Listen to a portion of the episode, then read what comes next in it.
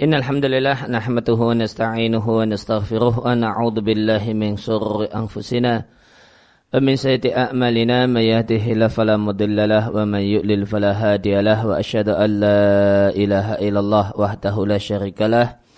وأشهد أن محمدا عبده ورسوله صلى الله عليه وعلى آله وصحبه وسلم. أما بعد kaum muslimin dan muslimah peserta kajian Jumat pagi Musola Al-Ikhlas Sendawa dan pendengar radio Muslim rahimani wa rahimakumullah. Kembali kita lanjutkan membaca uh, Fiqh Tarbiyatil Abna karya Mustafa Al-Adawi hafizahullahu taala. Kita sampai pada judul Wahat al-Anbiya la yamlikuna hidayat at-taufiqi li ahadin. Sampai-sampai para nabi pun tidaklah memiliki hidayah taufik bagi siapa pun. Maka hidayah itu ada dua macam. Ya, ada hidayah ilmu yang disebut juga dengan hidayah bayan, disebut juga dengan hidayah irsyad, disebut juga dengan hidayah dalalah. Ya, intinya adalah hidayah ilmu. Orang mendapatkan pencerahan secara ilmu, tahu hal-hal yang sebelumnya tidak tahu. Bahasanya yang baik itu baik, yang jelek adalah jelek. Kemudian hidayah amal disebut juga dengan hidayah taufik, disebut juga dengan hidayah ilham. Adalah uh, hidayah untuk mengamalkan ilmu dan pencerahan ilmu yang telah diketahui. Yang ini hanyalah milik Allah Subhanahu wa taala. Eh, bahkan para nabi pun tidak memilikinya sebagaimana ditegaskan di judul. Dan Allah Subhanahu wa taala berfirman kepada nabinya Muhammadin sallallahu alaihi wasallam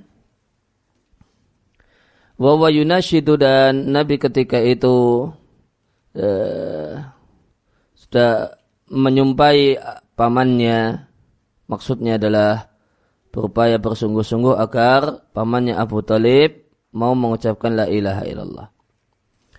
Wa ammuhu dan pamannya ya enggan dan menolak.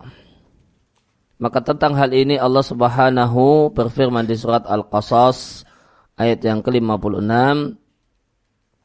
Innaka latahdi man ahbabta sesungguhnya engkau tidaklah bisa memberikan petunjuk atau tidaklah bisa memberikan hidayah yaitu hidayah amal atau hidayah taufik man ahbabta orang yang engkau cintai. Untuk kalimat man ahbabta di sini ada dua pendapat ahli tafsir tentang maknanya. Yang pertama adalah man ahbabta hidayatahu. Yang kedua adalah man ahbabta sakhsahu. Ya, maka kalau pakai uh, penjelasan yang pertama, sesungguhnya engkau wahai Muhammad tidak bisa memberikan petunjuk pada orang yang engkau inginkan agar dia dapat petunjuk. Maka meskipun engkau sangat menginginkan dia untuk mendapatkan petunjuk, engkau tidak bisa memberinya. Tafsiran yang kedua, wahai Muhammad, sesungguhnya engkau tidak bisa memberikan petunjuk kepada orang yang kau cintai, orang yang dekat di hatimu. Nih maka meskipun dia adalah orang yang engkau cintai, kau sukai, maka engkau tidak bisa memberikan petunjuk kepadanya. Maka meskipun betapa besar cintamu kepada pamanmu Abu Talib, maka hidayah taufik tidaklah di tanganmu. Dan berdasarkan tafsiran yang kedua, maka ayat ini adalah dalil bolehnya mencintai orang kafir ya, mahabbah tabi'iyah ya, namun dengan cinta alami cinta karena kerabat cinta karena itulah yang banyak nolong dan membantu. Sebagaimana cintanya Nabi dengan pamannya Abu Talib. Ya, cinta karena dia adalah pamannya kerabat dekatnya demikian juga dia adalah orang yang sangat banyak membantu dalam kehidupan beliau sallallahu alaihi wasallam Walakin Allah yahdi akan tapi Allah memberikan petunjuk mayasya'u siapa saja yang Allah kehendaki wa a'lamu bil muhtadin dan Allah lah yang lebih tahu tentang orang yang layak untuk mendapatkan petunjuk. Wahahwal al hadis bidalika dan berikutnya adalah hadis tentang hal tersebut yang dikeluarkan oleh Al Bukhari dan Muslim dari Sa'id ibn al Musayyib dari ayahnya Al Musayyib yang merupakan salah satu sahabat Nabi Qal al-Musayyib mengatakan, Lama hadarat Abu Talib bin al-wafatu, tatkala kematian telah mendatangi Abu Talib. Yaitu ya, Abu Talib dalam kondisi kri, uh, krisis atau kritis, ya, menjelang betul-betul wafat, maka datanglah Rasulullah Sallallahu Alaihi Wasallam. Fawajata indahum maka Nabi jumpai di dekat Abu Talib terdapat Abu Jahal. Yeah yang Nabi sebut, yang Nabi gelari dengan Fir'aunu hadil ummah, ya, Fir'aunnya umat ini. Nah, karena itu ndak, maka eh, sebejat, sebejat orang eh, yang ada, yang kita ketahui, atau yang hidup sekarang ini, tidak eh, boleh disebut, nggak boleh dikasih gelar Fir'aun umat ini. Ya. Karena itu sudah gelarnya Abu Jahal ya, dan Fir'aun itu cuma satu ya. dan Abdullah ibn uh, Abi Umayyah ibn Mughirah. Faqala Rasulullah sallallahu alaihi wasallam Rasulullah sallallahu alaihi wasallam lantas bertanya lantas berkata ya ammi wahai pamanku qul la ilaha illallah. Katakanlah la ilaha illallah Kalimatan sebagai kalimat asyhadu laka biha aku akan bisa bersaksi laka membelamu biha dengan kalimat tersebut jika engkau mau mengucapkannya indallahi di sisi Allah. Maka Abu Jahal demikian juga Abdullah ibn Abi Umayyah mengatakan ya Abu Talibin wahai Abu Talib atarrabu an millati Abdul Muttalib apakah engkau membenci rohibaan membenci agamanya Abdul Muthalib bapakmu sendiri. Maka di sini kita jumpai bahayanya kawan-kawan yang jelek, kawan-kawan yang berbahaya, eh, di mana kawan-kawan ini menyesatkan kawannya sampai sampai di akhir-akhir kehidupannya sekalipun. Bahaya berkawan dengan orang yang jelek, orang yang buruk, orang yang jahat. Falam yazal Rasulullah sallallahu alaihi wasallam maka Rasulullah sallallahu alaihi wasallam terus menerus menawarkan la ilaha illallah pada pamannya. Wa yu'idu lahu tilkal maqalata dan Nabi mengulangi perkataan beliau tadi kepada pamannya. Hatta qala Abu Talib bin akhir makallamahum ini sampai-sampai Abu Talib berkata di akhir perkataan perkataan Abu Talib yang dia sampaikan kepada orang-orang di sekelilingnya. Abu Talib mengatakan, Huwa ala millati Abdul Muttalib. Huwa di sini maknanya adalah ana. Sehingga sebenarnya yang diucapkan oleh Abu Talib, ucapan terakhirnya ana ala millati Abdul Muttalib. Aku itu berada di agamanya Abdul Muttalib.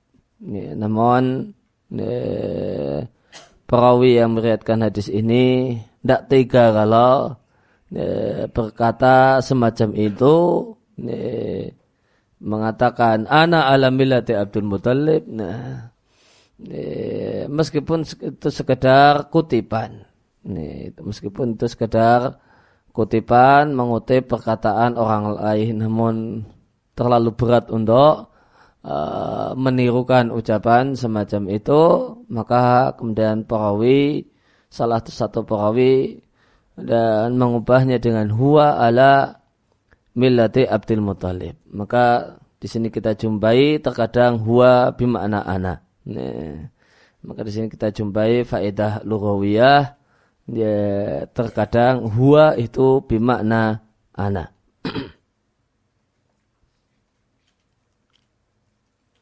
Wa aba ayakul dan Abu, uh, Abu Talib enggan untuk mengucapkan la ilaha illallah. Wa aba. Oleh karena itu maka kekafiran Abu Talib disebut dengan kufur iba. kufur karena enggan. Padahal mengetahui dalam hati benarnya la ilaha illallah demikian juga dengan lisannya pun ketika sehat mengatakan demikian namun dia tidak mau tunduk secara resmi, formal dan lahiriah. Maka Rasulullah Sallallahu Alaihi Wasallam mengatakan, Wallahi demi Allah, aku akan berdoa mohonkan ampun untukmu selama aku tidak dilarang. Lalu Allah turunkan, Allah Azza wa Jal turunkan firmannya, maka nabi Nabi tidak pantas, makna dasarnya tidak pantas. Namun e, makna yang dimaksudkan tidak boleh. Tidak pantas bagi Nabi dan orang-orang yang beriman memohonkan ampunan untuk orang-orang musyrik. Hmm maka istighfar uh, ya, istighfar dalam bahasa Arab itu jika kita terjemahkan ke dalam bahasa Indonesia punya dua penerjemahan. Bisa artinya memohonkan ampunan, bisa dan terkadang artinya memohon ampun. Dua-duanya semuanya dalam bahasa Arab. Kosakatanya sama istighfar tergantung konteksnya tergantung kalimatnya. Memohonkan ampunan yaitu untuk orang lain atau memohon ampun untuk diri sendiri. Dua-duanya disebut e, istighfar. Oleh karena itu ayastaghfiru tidak pantas uh, Nabi dan orang-orang yang beriman beristighfar untuk orang-orang musyrik. Nah, ini maksudnya memohonkan ampunan untuk orang-orang musyrik meskipun dia adalah kerabat dekatnya sendiri mimbat di mata lahum setelah jelas baginya bahasanya mereka adalah penghuni neraka yaitu setelah nyata baginya bahasanya mati dalam keadaan kafir dan Allah Ta'ala turunkan tentang Abu Talib Fakal maka Allah berfirman pada Rasulullah Sallallahu Alaihi Wasallam di surat Al-Qasas 56, Inna la tahdi man ahbabta walakin Allah yahdi man yasha wa wa a'lamu bil muhtadin. Wahahua berikut ini Nabiullah Nuh eh, alaihi salam yulihu dia memelas eh, ya, uh, atau yulihu itu artinya mendesak eh, ala waladihi mendesak anaknya untuk bergabung bersama bapaknya. Wa lahu dengan berkata kepada anaknya ketika anaknya berenang dan Abu eh, dan Nuh ini berada di atas perahu air semakin meninggi maka Nuh mengatakan ya bunayyarkam ma'ana wahai anakku ayo naik ke perahu bersama kami Wala takum ma'al kafirin, janganlah engkau bersama orang-orang kafir. Walakin Allah akan tapi Allah subhanahu wa ta'ala ma arada Allah tidak menginginkan hidayah untuk si anak tersebut. Maka si anak mengatakan, Qala sa'awi ila jabali ya'simuni minal ma. Aku akan berenang menuju gunung itu yang akan melindungiku dari air. Maka eh, dan tentu ingat ketika itu turun eh, keluar air itu dari atas dan bawah, turun hujan lebat, air pun eh, memancar dari bawah bumi, maka tentu kondisinya ini kondisi dialognya bukan dialog dalam suasana yang tenang eh, dialog dalam suasana hujan deras. Nah, ini dialog dalam suasana hujan deras. Maka bayangkan ya, ini kondisi air bah sudah mulai naik, ya, hujan deras. Ya, tentu itu suaranya ya, suara air itu enggak ya suara yang enggak ya bukan suara yang tenang Eh, maka kola di sini ya, maknanya berteriak. Ya, kan? ya, tentu kola di sini bukannya sedar berkata, namun berteriak, memanggil dengan suara yang lantang. Lihatlah betapa besar uh, sayangnya uh, orang tua pada anaknya. Maka dia teriak-teriak, ayo anakku naik ke sini. Ya, anaknya ngeyel, ya. sa'awi ila jabali ya'simuni minal ma. Faqala lahu abuhu maka ayahnya yaitu Nabi Nuh alaihi salam berkata kepada anaknya itu teriak pada anaknya qala la asimal yawma min amrillah. Nih, nih, maka ini isim fa'il bermakna isim maf'ul. La asima ay bermakna la ma'suma. La asimal yawma tidak ada orang yang ya, terlindungi min amrillah dari ketetapan Allah ilaman rahim. Ya, kecuali orang yang betul-betul Allah sayangi. Ya, maka ya, da, maka ini teriakan kemudian Nuh pada anaknya Hmm. Maka anaknya menjawab sa'awi ila jabil ya'simuni minal ma itu jawab sambil renang itu. Ya. Itu jawaban sambil renang. Ya, renang kemudian suara air hujan dan seterusnya. Nah, ya. Sambil noleh bapaknya mengatakan sa'awi ila jabil ya'simuni minal ma. Maka ayahnya kemudian teriak la asimal yauma min amrillah. Tidak ada orang yang bisa terlindung dari ketetapan Allah kecuali orang yang Allah sayangi. Dan setelah teriak-teriak ngotot, teriak untuk ya, ngajak anaknya demikian, apa yang terjadi di depan mata sendiri wahala bainahumal mawju. Maka kemudian terhalanglah di antara keduanya oleh, oleh, oleh ombak besar. Ini, maka datanglah ombak besar ke arah gunung yang dituju oleh si anak. Ini, datang lah ombak, bagaikan lautan. Maka datanglah ombak besar menuju gunung yang ditargetkan oleh si anak, kemudian nyeret semua orang yang ada di gunung. Fakana minal murraqin, maka jadilah dia termasuk orang-orang yang tenggelam diseret oleh ombak besar. Dan itu dilihat ya, dengan mata kepala oleh sang bapak. Ya, maka bayangkan betapa perasaan seorang bapak melihat sendiri anaknya mati. Ya, mendengar kabar anaknya mati saja sedih. Ya. Gimana kalau melihat dengan mata ke kepalanya sendiri ya, anaknya mati. Oleh karena itu, wahina itin pada saat itu tak khudu Nuhan alaihissalam asyafaqah. Rasa sayang itu menguasai rasa sayang pada anak itu menguasai pada diri Nabi Nuh. Fayaqul maka Nuh pun berkata yaitu berdoa muanna dia rabbahu menyuruh Rabbnya Rabbi inna bani min ahli wahai Rabbku sesungguhnya anakku adalah keluargaku wa inna wa'dakal haq dan sesungguhnya janjinya benar sesungguhnya janjimu itu benar ya Allah sebelum banjir itu terjadi Allah telah berfirman kepada Nuh bahasanya semua keluargamu selamat. Semua keluargamu selamat. Dan Nuh mengira bahasanya anaknya yang kafir termasuk keluarganya. Wa anta ahkamul hakimin dan kau adalah hakim yang paling adil. Fayu'atab maka Nuh pun dicela dengan firman Allah kepada Nuh, Ya Nuh inna laysa min ahlik. Wahai Nuh, anakmu yang kafir itu bukan keluargamu. Sehingga itu ndak ndak ada kemudian janji yang meleset. Ndak ada janji yang meleset. Janji Allah Subhanahu wa taala semua keluargamu selamat. Itu artinya semua orang yang beriman itu selamat ini, semua yang beriman itu selamat maka tidak ada janji Allah yang meleset Innahu laysa min ahlik dia bukan keluargamu. Innahu amalun ghairu saleh karena amalnya adalah amal yang tidak saleh. Fala tas'alni maka janganlah engkau meminta kepadaku malaysa laka bi ilmun satu hal yang engkau tidak punya ilmu tentangnya.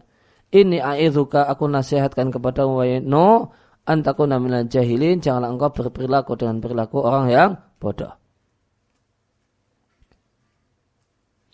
Wa kemudian Nuh pun meminta maaf kepada Allah Kailan dengan mengatakan Rabbi ini a'udzubika an as'alaka ya, an, as, uh, an as'alaka ma laysa li ilm. Wahai Rabbku aku berlindung kepadamu dari uh, dari meminta kepadamu sesuatu yang aku tidak punya ilmu tentangnya. Wa ila taghfirli wa tarhamni jika engkau tidak memberikan maghfirah kepadaku dan melimpahkan kasih sayangmu kepadaku, aku minal khasirin, sungguh aku akan termasuk orang-orang yang merugi. Ya, maka ayat, ayat ini menunjukkan bahwasanya keluarga seseorang adalah yang seakidah dengannya. Dan bahasanya anak anak sekalipun jika tidak seakidah dengan orang tuanya maka itu bukanlah keluarganya. Wahwa al-Khalil maka lihatlah bagaimana ke Al-Khalil Ibrahim berupaya sungguh-sungguh mendakwai ayahnya namun tidak berhasil. Maka lihatlah dakwahnya Nuh untuk anaknya. Lihatlah dakwahnya uh, Nabi kita Muhammad wasallam untuk pamannya. Dan berikut ini lihatlah bagaimanakah ya, kesungguhan Ibrahim untuk mendakwai ayahnya. Ya abati wahai ayahku, lima tak butuh mala yasma'u wa yubasir. Kenapa engkau sembah-sembah sesuatu yang tidak mendengar, sesuatu yang tidak melihat, yaitu patung. Wala yurni angka syai'ah. Dan dia tidak bisa memberikan manfaat sedikit pun kepadamu. Ya abati wahai ayahku. Ini qad ja'ani ilmi. Sungguh telah datang padaku ilmu. Malam ya'tika yang belum sampai kepadamu. Fattabi'ni ahdika siratan sawiya, maka tolong ikuti aku. Aku akan tunjukkan padamu jalan yang lurus. Ya abadi la ta'budu syaitan. Wahai ayahku janganlah engkau menyembah setan. Inna syaitana kana lirahmani asiyya. Sesungguhnya setan itu adalah makhluk yang sangat durhaka kepada Allah Ar-Rahman. Ya abadi wahai ayahku. Dan kata-kata abadi itu menunjukkan uh, kalimat yang lemah lembut. Ya abati wahai ayahku, ini akhafu ayamasaka adab minar rahman. Maka aku khawatir Allah ar-Rahman menimpakan adab kepadamu fatakuna li syaitani waliya. Maka engkau jadi walinya setan. Jadinya jadi pengikut setan.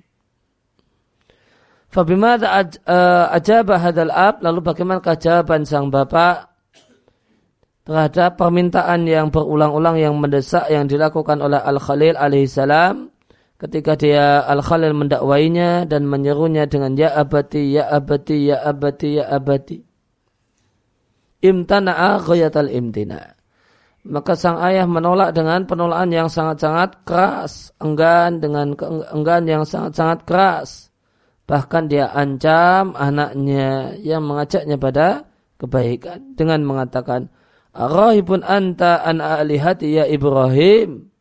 Wa Ibrahim apakah engkau membenci Tuhan-Tuhanku? La ilam tantahi jika engkau tidak berhenti nasihati aku bolak-balik. La arjumannaka. Sungguh aku akan merajam dirimu. Ya, di tafsir jalan lain ada dua makna untuk la arjumannaka. Makna yang pertama boleh diartikan dengan la arjumannaka bil hijarah akan aku rajam kamu dengan batu.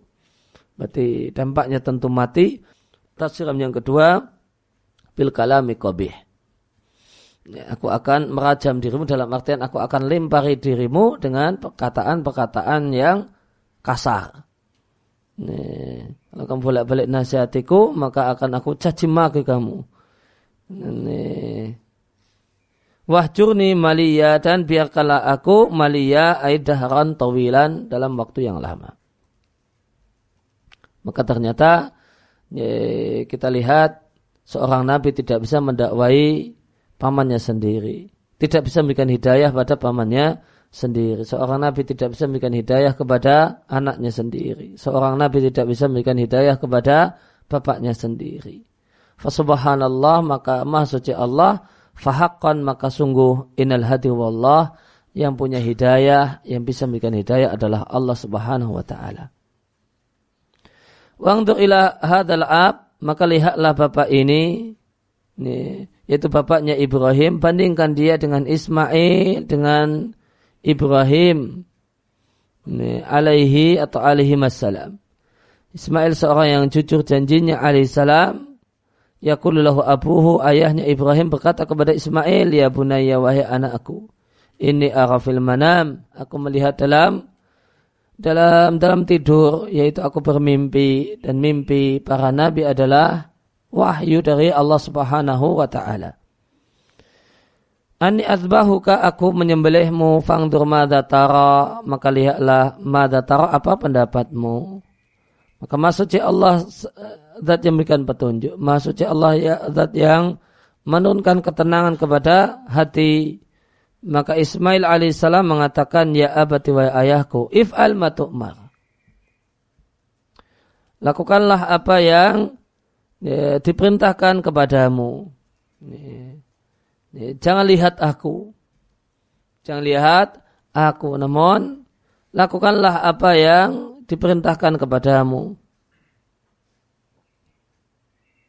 Satajiduni insyaallahu minas sabirin. Insyaallah akan kau jumpai aku adalah termasuk orang yang sabar. Fahakkan Allah yakuna minas sabirin. Maka memang betul seorang itu tidak akan bisa bersabar kecuali jika Allah menghendakinya. Dan ini semua menunjukkan benarnya firman Allah Ta'ala di sejumlah ayat di antaranya di surat Ar-Rum yukhrijul hayya minal mayyit wa yukhrijul mayyita minal hayy Eh, di Allah mengeluarkan yang hidup dari yang mati, mengeluarkan yang mati dari yang hidup. Catatan kaki, salah satu pendapat dalam tafsir ayat ini adalah Allah keluarkan orang kafir dari sulbi orang yang beriman. Bapaknya mukmin, anaknya kafir. Itu mengeluarkan yang mati dari yang hidup. Wa yukhrijul mu'min min sulbi kafir dan mengeluarkan anak yang mukmin dari bapak, dari sulbi, dari bapak yang kafir. Maka salah satu tafsiran untuk ayat yang sering kita jumpai di Al-Quran, yukhrijul hayya minal maiti wa yukhrijul mayyita minal hayy, hidup dan mati di situ adalah hidup dan matinya hati. Maka dia Allah yang mengeluarkan orang yang hidup hatinya, yaitu mukmin minal mayyit dari bapak yang kafir, semisal Ibrahim, ayahnya kafir, bapaknya mukmin ayahnya kafir, anaknya mukmin. Wa yurujul mayyita minal hayy dan Allah mengeluarkan yang mati hatinya yaitu kafir dari bapak yang hay yang hidup hatinya yang mukmin. Semisal Nuh alaihi salam yang punya anak kafir.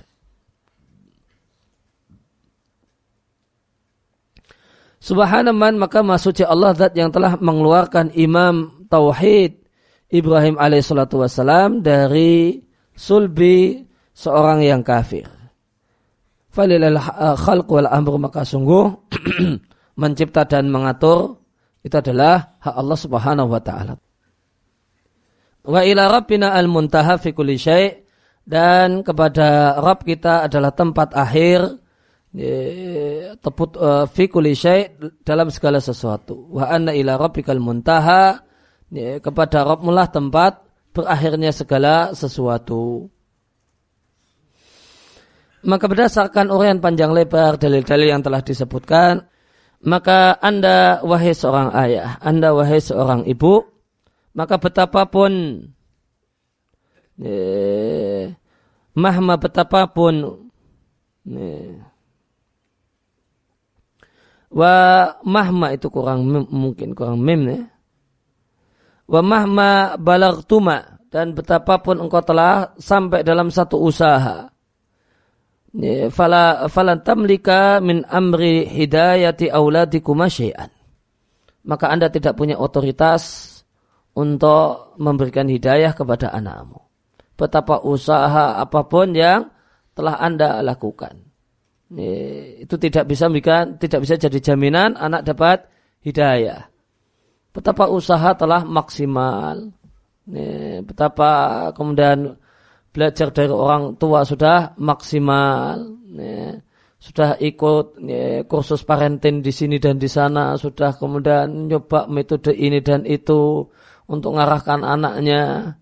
Ini sudah keluar biaya sekian dan sekian. Ini, demikian juga ini tentu tidak lupa berdoa, sudah nangis-nangis di hadapan Allah Subhanahu wa taala agar anaknya yang beling itu insaf. Maka meskipun sudah pol-polan, Anda tidak bukan Anda yang punya hidayah. Inama faqat asbabun. Semua yang Anda lakukan adalah sekedar usaha. Ya, usaha yang dilakukan. Waturkun tuslak dan metode yang ditempuh. Wamasalik dan cara tultamas yang dicari-cari. Maka meskipun Anda seorang Nabi dan Rasul, hidayah bukan di tangan Anda. Wa in kunta siddiqan nabiyya, meskipun Anda seorang siddiq dan seorang nabi. Wa in kunta ya, malikan minal muluk, meskipun Anda seorang raja. Duit dan kekuasaan itu tidak bisa memberikan jaminan anaknya baik. Ya. Wasaidah sadat, meskipun Anda orang besar. Meskipun Anda seorang tokoh panutan. Wa aziman minal udhama, orang besar di masyarakat. Itu tidak kemudian orang lain banyak yang mendapatkan pencerahan gara-gara nasihatnya. Namun anaknya sendiri tidak mempan dinasihati. Maka jangan kaget.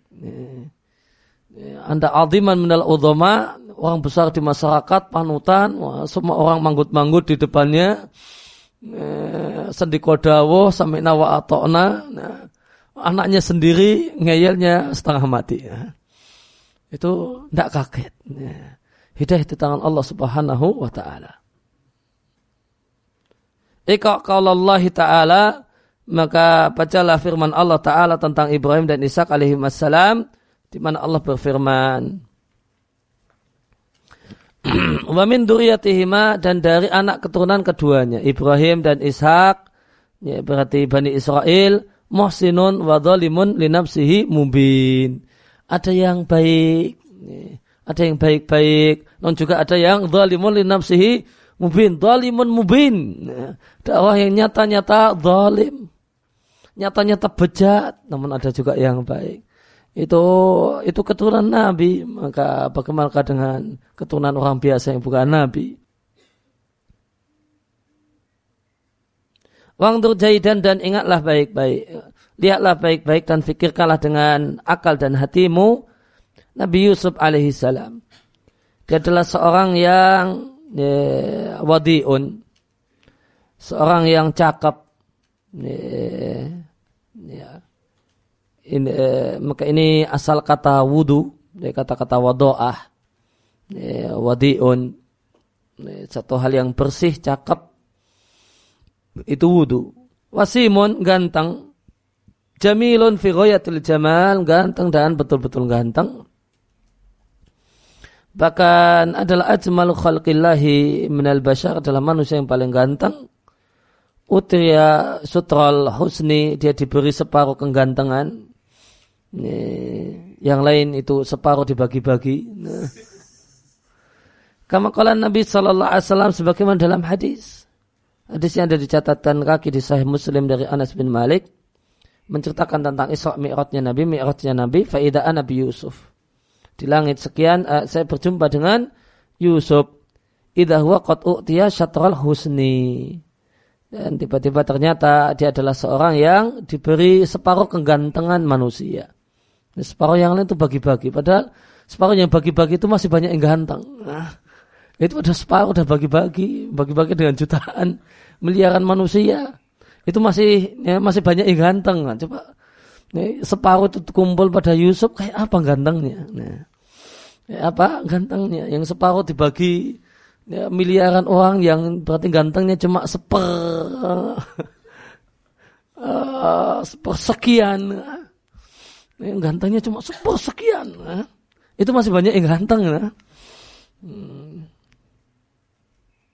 Nah, kalau yang separuh utuh dan dikasihkan satu orang kayak apa? Uh, yulqa fi ghayabatil jub. Jub artinya sumber yang luas, ghayabat artinya dasar. Dilempar oleh saudara-saudaranya sendiri di dasar sumur yang luas. Yaltaqituhu kemudian ya, ditemukan oleh ba'du sayarah sebagian musafir. Sayarah dalam bahasa Arab masa silam artinya musafir. Ya, ya, bahasa Arab sekarang artinya mobil. Ya Yuba fi aswaqi raqiq wal abid kemudian oleh rombongan musafir tersebut Yusuf dijual di pasar budak. Kemudian ada yang beli dan dia adalah orang istana Mesir Yukhot akhirnya kemudian dibawa ke istana para raja. Haithul fitnah itulah tempat fitnah. Di sanalah kemudian dia menjumpai fitnah yaitu fitnah uh, wanita Imro'atul Aziz istri Al Aziz istri orang yang membelinya ini dari pasar budak yang kemudian merawatnya ternyata turawituhu an nafsiha menggodanya.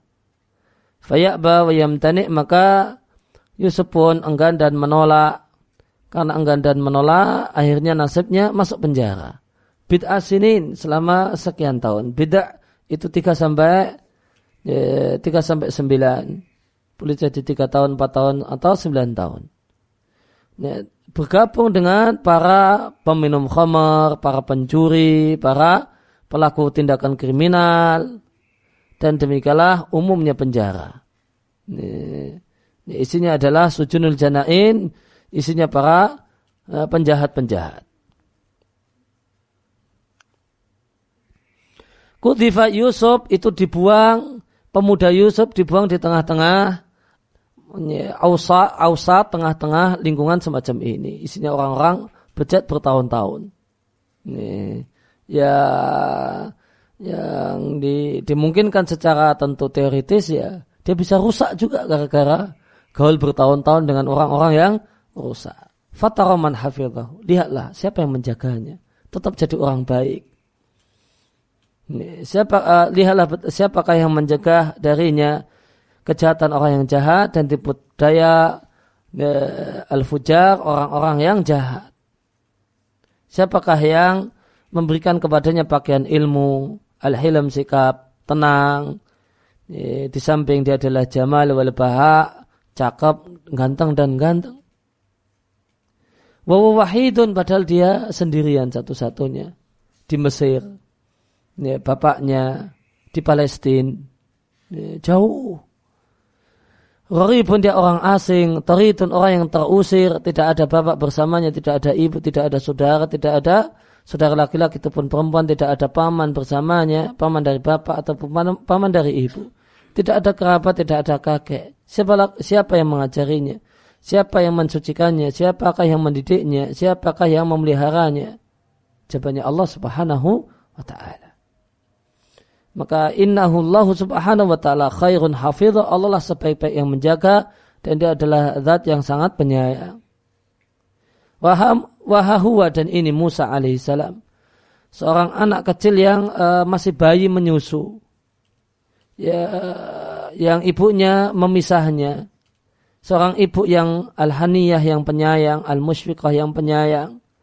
Seorang ibu yang rahimah karimah yang penyayang dan seorang ibu yang eh, yang mulia itu pun meninggalkannya dan me, mencampakkannya dalam tabut satu kotak kemudian membuangnya ya, filiami di sungai sungai Nil bersama kotak tersebut. Kemudian ditemukanlah kotak tersebut oleh ahlu zulmi wal wal qatli wal udwan orang yang jahat yang kerjaannya adalah melakukan kezaliman wal baghi kezaliman bunuh orang-orang yang tidak bersalah wal udwan dan melampaui batas yaitu ditemukan oleh keluarga Firaun.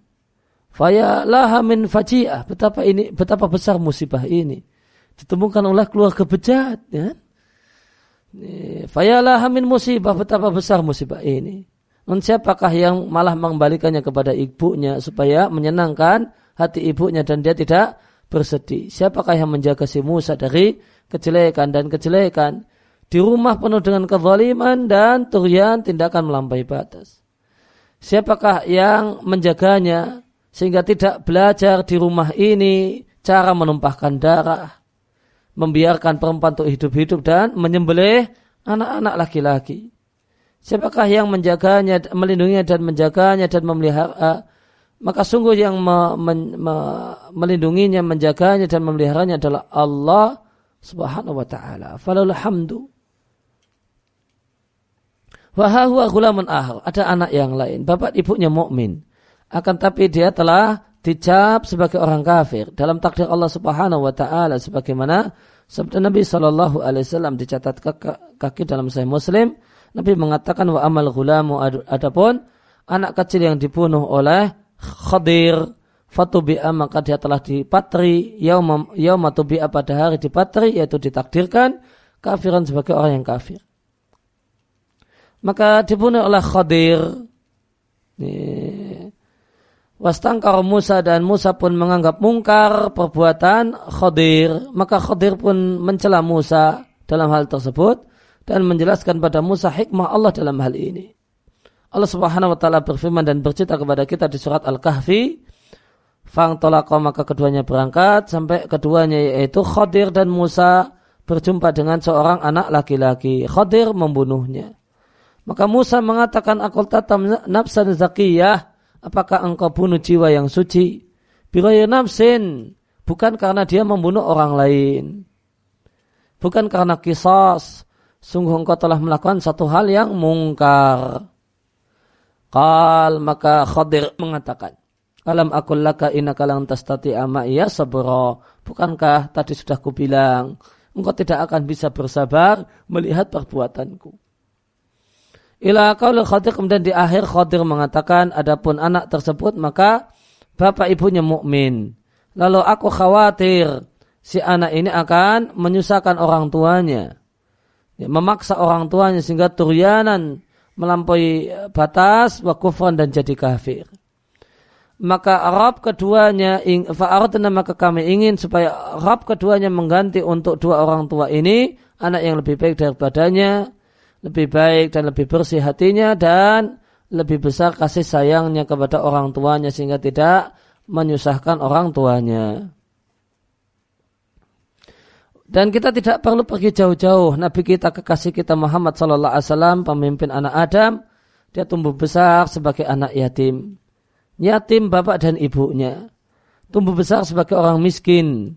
Lalu siapakah kadzalika faman dalladhi hafidhu? Siapa yang menjaganya?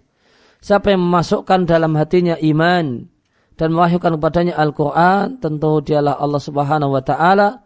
Maka milik Allah segala nikmat, segala karunia dan untuknya pujian yang baik. Oleh karena itu setelah hal ini disadari, maka poin selanjutnya berdoalah kepada berdoa kepada Allah Ta'ala supaya Allah berikan anak keturunan yang saleh. Maka jika Anda telah menyadari, telah mengetahui hal di atas, ya, bahasanya hidayah di tangan Allah Subhanahu wa Ta'ala. Anda yakin bahasanya orang yang mendapatkan hidayah adalah orang yang Allah beri hidayah. Orang yang terjaga adalah orang yang Allah jaga. Fa'alaika maka menjadi kewajiban Anda jika demikian untuk mengarahkan doamu memohon kepada Allah Subhanahu wa taala agar Allah memperbaiki anak keturunanmu memberkahi memberikan keberkahan untukmu dalam pada anak keturunanmu dan menjaga mereka dari segala hal yang tidak disukai dan segala kejelekan menjaga mereka dari gangguan setan manusia dan setan jin. Wa katakan ahlul fadli wasalah demikianlah yang dilakukan oleh orang-orang yang saleh. Mereka sibuk berdoa untuk meminta kepada Allah agar diberi keturunan yang baik. Hmm. Ini, maka berdoa kepada Allah Subhanahu wa taala supaya Allah menjaga anak keturunan kita dari setan manusia dan setan jin. Ini. Maka wallahu alam disebut setan manusia dulu daripada setan jin. Ini, karena susahnya ngusir setan manusia daripada setan jin. Nah. Nah.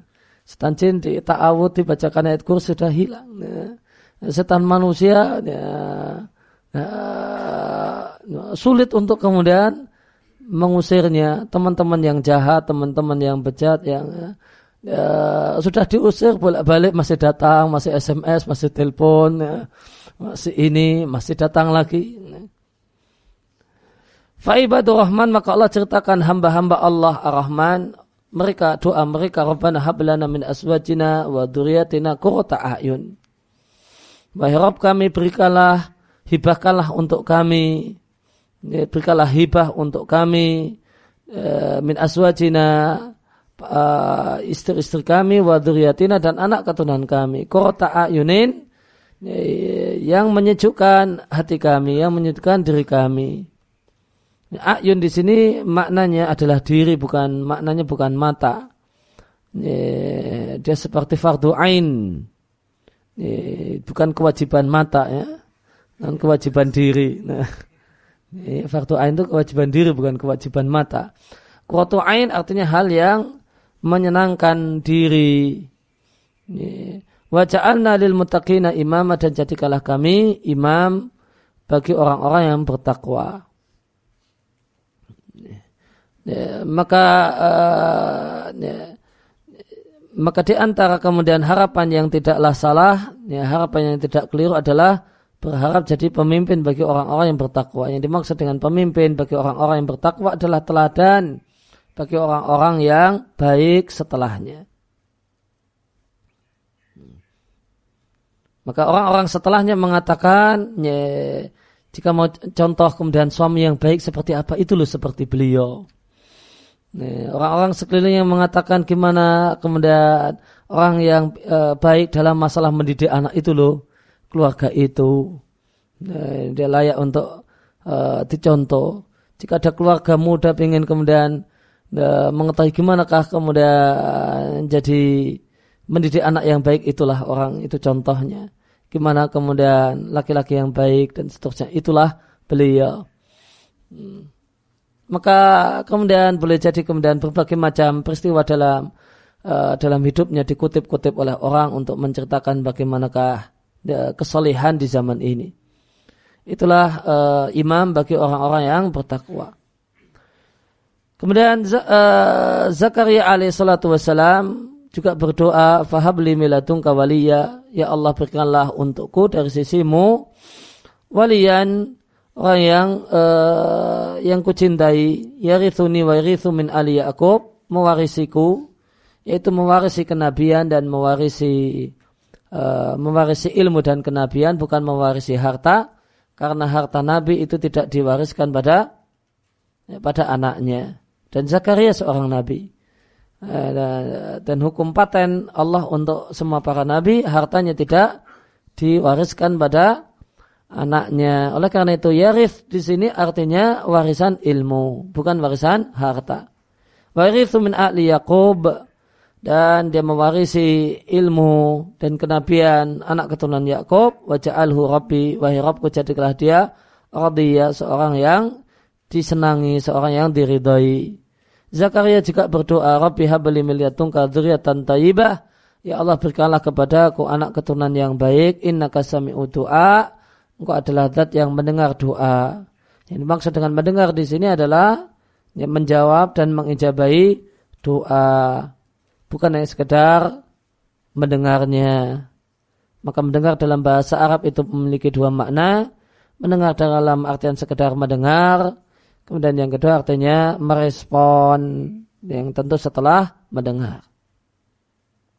Dan Ibrahim alaihissalam dan anaknya Ismail dua-duanya mengatakan Rabbana wa ja'alna muslimaini laka wa min wa min ummatan muslimatan lak. Rabb kami jadikanlah kami berdua orang yang muslim kepadamu dan anak keturunan kami umat-umat sekelompok manusia yang muslim dan taat kepadamu. Demikian juga Ibrahim Al-Khalil berdoa Rabbi habali min, minas salihin. Ya Allah berikanlah padaku anak keturunan yang soleh. Ibrahim juga berdoa Rabbi ja'alni muqimah salat. Ya Allah jadikanlah aku orang yang menegakkan salat. Wa min dan jadikanlah anak-anak anak keturunanku orang-orang yang menegakkan salat. Rabbana wa taqbal doa. Ya Allah terimalah doaku. Ibrahim juga berdoa, Ya Allah jagalah aku dan anak keturunanku jangan sampai menyembah berhala. Demikian juga Allah ceritakan seorang yang ketika balagha asyuddahu telah sampai pada usia matangnya dan usia matang seseorang itu adalah umur 40 tahun. Wa balagha arba'ina sanah dan dia telah berumur 40 tahun maka dia pun berdoa sebagaimana yang Allah ceritakan. Rabbi auzi'ni ay alhimni. Ya Allah berikanlah ilham kepadaku untuk bisa menjadi orang yang rajin bersyukur atas nikmat-nikmatmu yang telah engkau berikan padaku dan kepada dua orang tuaku. Dan ya Allah berikanlah aku ilham untuk beramal dengan amal yang soleh yang engkau sukai. Wa aslih li fi duriyati. Ini mahalus syahidnya. Ya Allah perbaikilah anak e, keturunanku. Oleh karena itu maka wahai hamba ya Abdullah wahai hamba hamba Allah banyak-banyaklah minta kepada Allah diberi anak keturunan yang salihah.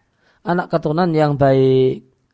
Demikian juga doa bi islahi dzurriyyah semoga Allah Subhanahu wa taala memperbaiki anak keturunannya, meningkatkan kualitas anak keturunannya, meningkatkan kualitas hidayah untuk anak keturunannya. Maka doa minta diberi anak yang uh, kemudian perbaikan pada keturunan ya, artinya semakin berkualitas dan semakin baik itu bukan hanya kemudian doanya pengantin baru ini, atau kemudian keluarga baru namun uh, Allah contohkan meskipun umurnya sudah 40 tahun ini, di tadi uh, ayat di surat Al-Ahqaf tadi, namun doanya juga wa aslih li fi dzurriyyati. Ini Allah perbaikilah anak keturunanku ya Allah tingkatkanlah kualitas anak keturunanku agar semakin baik. Kemudian contoh uh, dan di antara contoh kemudian doa dalam masalah ini doa pada anak adalah doanya Nabi Shallallahu Alaihi Wasallam kepada anak-anak beliau sendiri yaitu cucu beliau dan yang lain. Maka Nabi Shallallahu Alaihi Wasallam mendoakan anak-anaknya dan anak-anak kaum muslimin. Nabi Shallallahu Alaihi Wasallam berdoa untuk Al Hasan bin Ali, Allahumma inni uhibbahu fa'ahibbahu ya Allah aku mencintai Al Hasan maka ya Allah cintailah dia. Kemudian dikeluarkan oleh Al Bukhari dari Usama bin Zaid radhiallahu anhu dari Nabi Shallallahu Alaihi Wasallam. Satu hari Nabi memegang ya, memegangnya Usamah bin Zaid dan ini bukan anak keturunan Nabi, orang lain. Ya. Nabi memegang Usamah dan memegang Al Hasan. Dan Nabi Shallallahu Alaihi Wasallam berdoa, ya Allah aku mencintai dua anak ini, maka cintailah keduanya. Kemudian diriwayatkan oleh Imam Ahmad dengan sanad yang sahih karena syawahid, berarti sahih li ghairihi.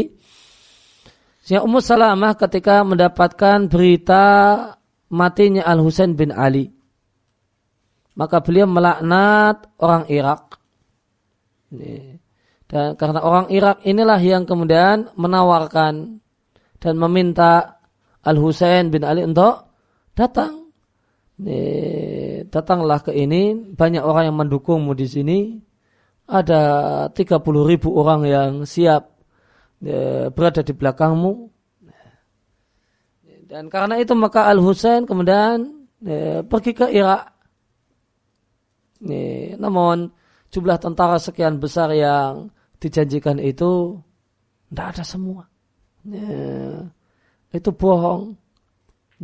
Pada saat tragedi Karbala terjadi tidak ada satupun yang muncul yang katanya sekian ribu. Nah, dan padahal itu yang kemudian mendorong dan motivasi Al Husain untuk pergi ke Irak. Sekian ribu, jangankan sekian ribu, satu orang pun tidak ada. Maka Ummu Salamah melaknat orang-orang Irak. Fakallah dengan eh, dan beliau lantas beliau mengatakan kota luhu. Orang-orang Irak yang kemudian memprovokasi Al Husain itulah yang membunuh Husain pada hakikatnya. Ya, lahumullah semoga Allah melaknat mereka. Gharuhu mereka lah yang menipu Husain. Mereka lah yang ngakalai Husain. Wadalluhu dan mereka lah yang menjadi sebab hinanya Husain. La'anahumullah semoga Allah melaknat mereka. Ya, maka Eh, di sini kita jumpai bahasanya ibunda Ummu Salamah adalah di antara yang berpendapat bolehnya melaknat eh, secara personal, secara muayyan pada persoalan tertentu. Ini muayyan jelas penduduk Irak. Ya. Tidak kemudian laknat Allah untuk para penipu atau tidak kalimat laknat Allah untuk para pembohong, laknat Allah untuk orang yang jadi sebab Eh, terbunuhnya cucu Nabi. Nah, beliau mengatakan, la'anahumullah. Semoga Allah melaknat mereka. E, maka masalah melaknat orang yang orang yang bejat, orang yang rusak, boleh ataukah tidak secara takyin e, ditujukan pada dirinya ataukah kemudian hanya boleh ungkapan global satu hal yang diperselisihkan oleh para ulama secara umum jumhur ulama itu para ulama melarangnya. Bolehnya cuma kalimat-kalimat global. Ya, moga Allah melaknat orang yang menipu. Ya, semoga Allah melaknat orang yang menghinakan cucu Nabi. Ya, semacam itu. Dan kita jumpai Ummu Salamah di antara yang berpendapat boleh memberikan laknat doa laknat secara khusus pada person-person yang memang layak. Fa ini itu kemudian uh, Ummu Salamah mengatakan aku uh, melihat Rasulullah Sallallahu Alaihi Wasallam datang kepada Nabi Fatimah uh, rodiyatan pagi-pagi sebelum matahari terbit. Eh, bibur maten dengan membahas satu wadah ya, kidrun maknanya semacam ya, uh, wadah untuk masak nasi atau semacam itu. Ya, burmatin kot suni fiha uh, asidah. Ya, telah dibuat kemudian ditaruh di tempat tersebut satu jenis makanan namanya asidah. Ya, asidah artinya tepung kemudian ditambah air kemudian dimasak dengan kemudian diaduk dengan air dengan api yang tidak besar. Kemudian di setelah itu kemudian dikasih minyak samin dan susu kemudian diberi supaya manis dikasih dikasih madu atau gula. Itu asidah ya semacam bubur namun bubur manis ya tahmiluhu yang dia bawa fitobakin dalam satu piring miliknya Fatimah dan diletakkan baina yadai di hadapan Nabi. Faqala maka Nabi bertanya berkata kepada uh, Fatimah di manakah suamimu, anak pamanmu? Dia di rumah kata Fatimah. Pergilah, panggillah dia dan datanglah dia dengan dua anak laki-lakinya. Eh, maka datanglah Fatimah menuntun dua anaknya masing-masing dengan satu tangan. Hasan di satu tangan dan Husain di tangan yang lain. Kemudian Ali berjalan di belakang keduanya sampai masuklah mereka semua pada Rasulullah Sallallahu Alaihi Wasallam dan dua cucunya Nabi dudukkan di pangkuannya uh, dan Ali duduk di sebelah kanan Nabi, Fatimah ada di sebelah kiri Nabi. Kata Ummu Salamah dan Nabi menarik mintahti dari bawahku kisaan satu kain uh, buatan Khaybar yang itu jadi hamparan di tempat tidur kami di Madinah. Lalu Nabi selimuti mereka semua, beliau pegangi dengan tangan kirinya satu ujung kain, kemudian beliau uh, tekuk uh, biadi dengan tangan kanannya, uh, kemudian beliau berisyarat dengan tangan kanannya kepada Allah Azza wa Jal dan berdoa, Ya Allah inilah keluargaku, hilangkanlah dari mereka kekotoran dan bersihkanlah mereka sebersih-bersihnya. Ya Allah inilah keluargaku. Hilangkanlah dari mereka kekotoran dan bersihkanlah sebersih-bersihnya. Kemudian demikian Nabi katakan sampai tiga kali. Kemudian Ummu Salamah mengatakan, Wahai Rasulullah, bukankah aku juga bagian dari keluargamu? Maka Nabi katakan betul, silakan masuk ke, dawa, ke bawah kisah. Kalau Ummu eh, Salamah mengatakan maka aku masuk di bawah kisah setelah Nabi menyelesaikan doanya untuk uh, sepupunya Ali dan dua uh, dan dua anaknya dan putrinya Fatimah radhiyallahu anhum. Demikian dalam hadis yang diatkan oleh Imam Ahmad dalam Musnad dan hadis ini biasa terkenal dengan sebutan hadisul kisah. hadis kisah dan hadis kisah hadis yang sahih uh, tadi sahih li ghairihi dan hadis ini dijadikan oleh orang Syiah untuk berlebihan terhadap ahlul bait dengan tidak uh, proporsional ya, dengan tidak pada tempatnya. Hadisnya benar, isinya tidak ada masalah, ya, cuma kemudian jadikan sebagai titik tolak untuk uh, punya keyakinan-keyakinan yang menyimpang, tentu satu hal yang tidak benar. Yang jadi mahalu syahid, yang jadi sisi pendalilan Nabi doakan keluarganya, cucunya, kemudian anak-anaknya. Ya, demikian yang kita bahas, kita baca kesempatan uh, pagi hari ini. Allah ma'alim nama yang fa'una wa fa'na bima alam tana wa zidna ilma wa sallallahu ala nabina wa ala alihi wa sahbihi wa salam wa ikhda'ana alhamdulillahi rabbil. Subhanakallahumma bihamdika asyhadu ilaha illa anta astaghfiruka wa atubu.